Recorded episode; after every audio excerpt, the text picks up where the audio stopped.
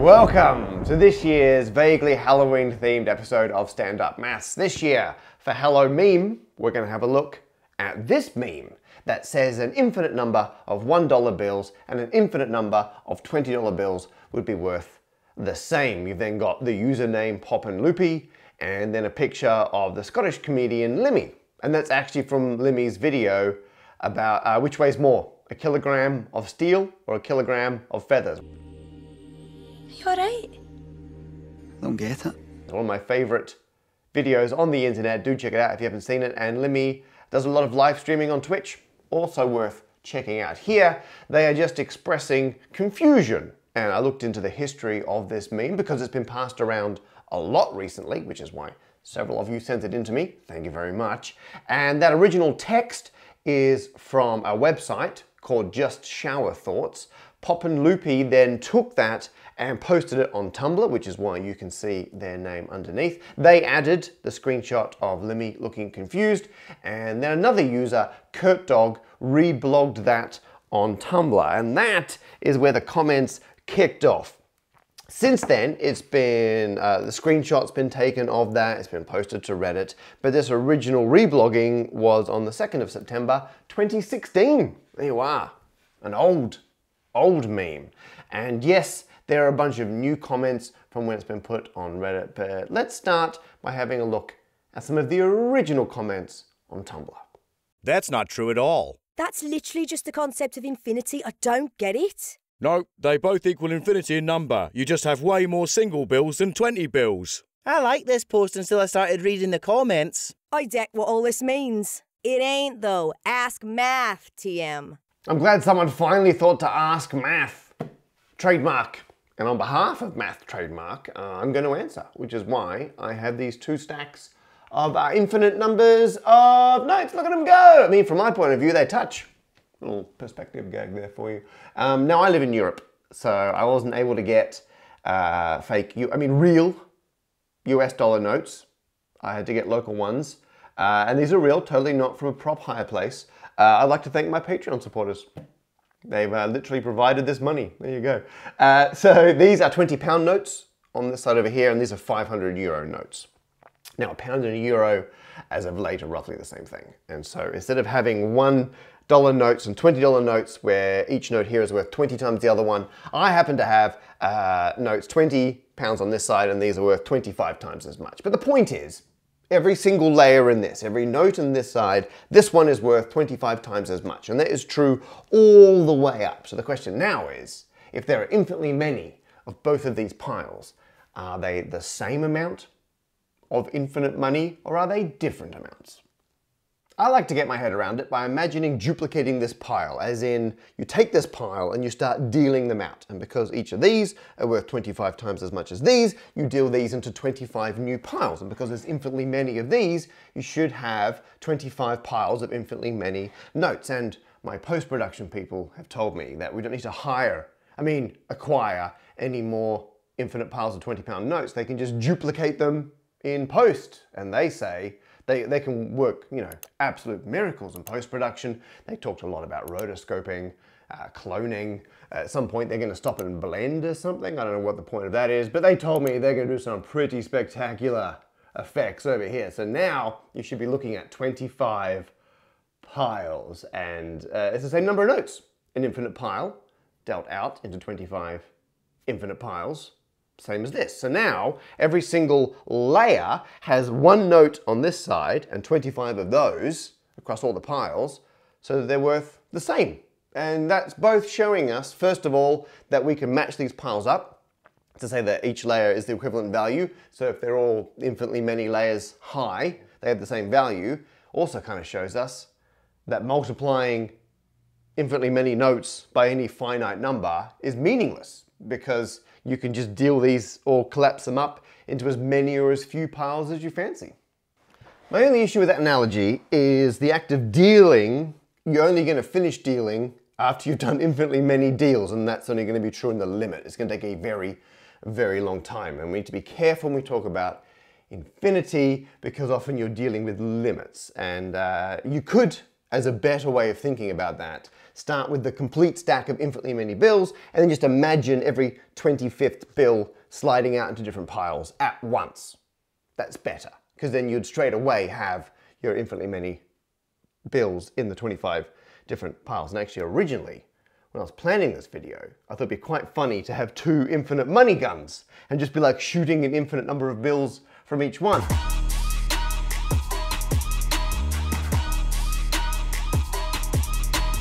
And then I realized, well, that doesn't work because you need to be doing it for an infinite amount of time. And that's going to take a really long time. I'd get pretty bored doing that.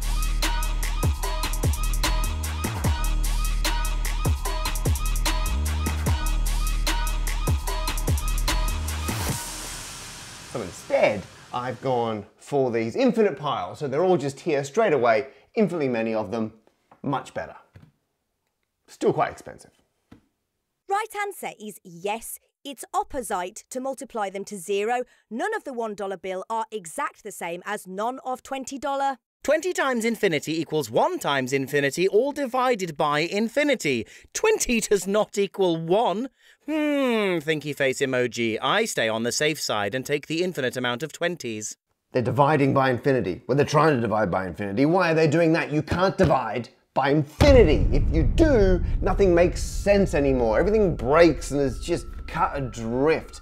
It's you can prove anything equals anything. It's because infinity is not a number. People are acting like infinity is just the biggest number. Like you have all the numbers one, two, three, four, and you count and you count and you count, and eventually numbers are just like, oh, I can't even, and they stop. And then after that is infinity, way at the end of the number line. But it's not.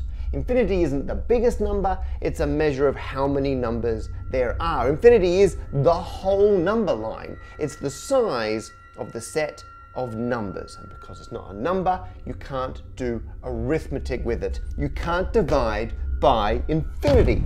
Which now brings us to the main event. See if you can spot a pattern in these comments. But some infinities are bigger than others. Uh, some infinities are bigger than others. Not all infinities are the same. Nah, because some infinities are bigger than other infinities. One just feels better than the other. Wrong. Some infinities are larger than others. You have real infinities, and then you have the complex infinities that go beyond human comprehension. And people seem pretty obsessed with a specific video. Hey, Vsauce, Michael here. Hey, Michael, Vsauce here. Check out Vsauce's How to Count Past Infinity. It's pretty interesting. There's a video explaining the Banach-Tarski paradox derived from properties of infinity, which you might find interesting. https colon forward slash forward slash www.youtube.com slash watch question mark v equals s86 dash capital Z dash capital C B A capital H capital A. The video, How to Count Past Infinity by Michael of Vsauce fame, came out on the 9th of April 2016, less than six months before the money meme. Interesting. Now, when Michael was working on that video, he actually gave me a call. He wanted to talk through infinity, make sure what he was doing was going to be correct and precise. At the time, I'd just written my book, Things to Make and Do in the Fourth Dimension, which has a whole chapter about infinity. And I tell you what, it's not often you get a phone call from a friend saying, hey, can you talk at length about a thing you're obsessed about at the moment? Good times. But one of the main things I emphasized in what became a very long but finite call was when you're talking about like there being infinite amounts of something, you've got to be very precise and say infinitely many, because the way you refer to infinity in terms of a size, not a number, you've got to be very, very careful. And to Michael's credit, amazing video. I think it's very accurate, I think it's very insightful, I think it's entertaining. I think it got a lot of people introduced to the notion of infinity. It's uh, 18.1 million views as we speak. Amazing. And so then I was thinking, well, that's weird. If Michael did such a good job on this video, why are so many people confused about infinity when it comes to piles of money? And why are people blaming Michael's video? I think it's because, like a lot of things, people half remember stuff and they go off of feel and they're not sufficiently rigorous when they reapply those techniques or concepts. And this also applies to a thing called Hilbert's Hotel, which um, also appears. It, is that door? I've just noticed, has that door always been there? That's weird. Can I, give, give me one second here, I'm just gonna.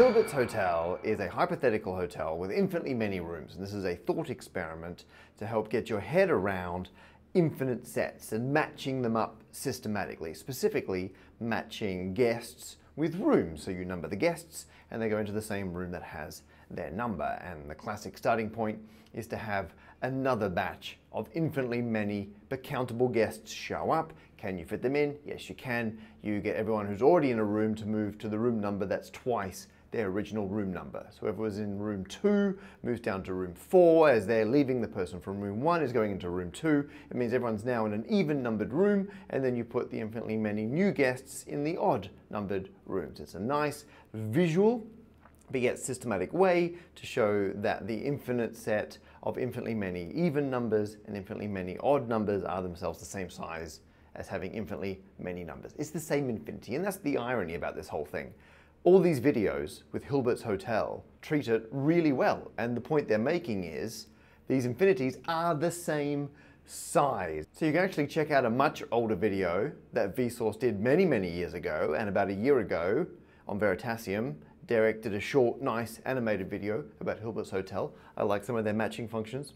It's very cool. You can see those. But I think they're a great explanation for why these infinities are the same. So why are people getting so upset about different sized infinities? Wow, okay, so that was a thing. But the point is, people are aware of this notion that there are different sized infinities, and then when they come across an infinite set, they're not careful enough to see if you can match it up to the countable numbers to see if it's the same as the countable infinity or if it is genuinely a bigger infinity. And I guess the real issue is just that doing that matching process is often a little counterintuitive. You've got to be real systematic. It's not always obvious. I can demonstrate that with a semi-famous puzzle about infinity. This is where you've got infinitely many, I'm going to use uh, table tennis balls, and then you number them and you put them in a box. So this is table tennis ball number one. And the only rule is whenever you put in a square number, you take out its square root. So I've put in one, I'm going to take out its square root, one. Now that only applies uh, if it's a perfect square, so it's got a whole number square root. So when I put in two, that can stay. And I'm going to put in three, no problems. When I put in four, however, 4 is a square number, so I put in 4 and I take out 2. And then I carry on. I keep numbering the balls, putting them in one at a time. And the question is, if I carry on doing this for the infinitely many countable numbers, once I'm done, once I've done all infinitely many of them, how many will be left? And the surprising answer is zero. Even though if you think about it, on every single step, I either put in a ball and take one out, so if I put in nine, I'm gonna take out three, or I put in a ball and leave it there. So I'm gonna put in 10.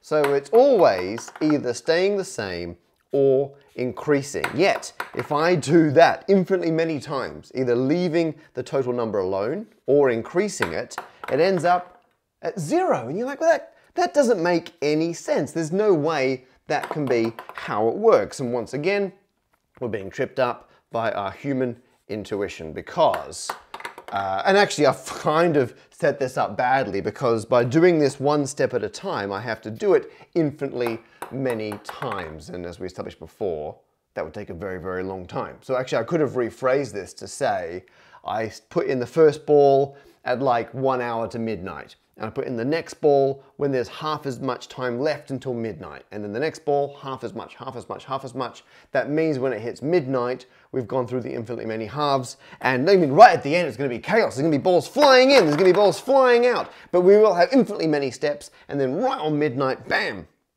empty box. And once again, we're kind of thinking of infinity as just a very, very big number. But that's not how it works. We could actually reframe this it'll make a lot more sense. Like imagine, first of all, you dump in every single whole number at once. There's infinitely many of them in the box. And now I'm gonna dump out every single number that can be squared. Well, that's all of them. You can take any whole number and square it. So now I dump out all of them at once. And by doing it that way, it's way more obvious that you end up with an empty box. So the issue is, if you're trying to work out how big an infinity is, you can't just jump to the first conclusion. You've got to make sure you think about it very, very carefully. Technically, the infinite number of $20 bills is faster than the infinite number of $1 bills. Make it rain, asterisk shoots singles out of a confetti cannon, asterisk. Yeah, but 20 bucks goes to infinity faster. And as we've seen from this meme, if people aren't careful, they get real emotional. And actually, one time, many years ago, I went on the BBC Radio 4 program More or Less, and I happened to talk about infinity a little bit, I think in the context of prime numbers. And people were upset. I got an official complaint registered against me. I caught the sound of a man airing the preposterous notion that the sum of all primes approaches infinity. They were very upset. Uh, but it's true. And I can see where their logic's gone wrong. It's like the square numbers again. You're like, well, there are fewer square numbers than whole numbers as you count up systematically. So therefore, there must be a different sized set of numbers, just like not all numbers are prime. There are fewer primes than numbers, but you can put all the primes in order and number them. And so we get bogged down in thinking about it in terms of counting up gradually, and we shouldn't be doing it that way. We should be thinking about the whole set at once. Infinity is not a process where you count and count and count and count and eventually get there. It's a process of looking at all of it at the same time. So what is a bigger infinity? If they are different sizes, what on earth is bigger than the countable numbers? And it's not fractions. It feels like it should be fractions because you got your whole numbers, one, two, three, four, and if you pick any two of them that are next to each other, there are no more in between. Like, that's it. They're, they're spread out.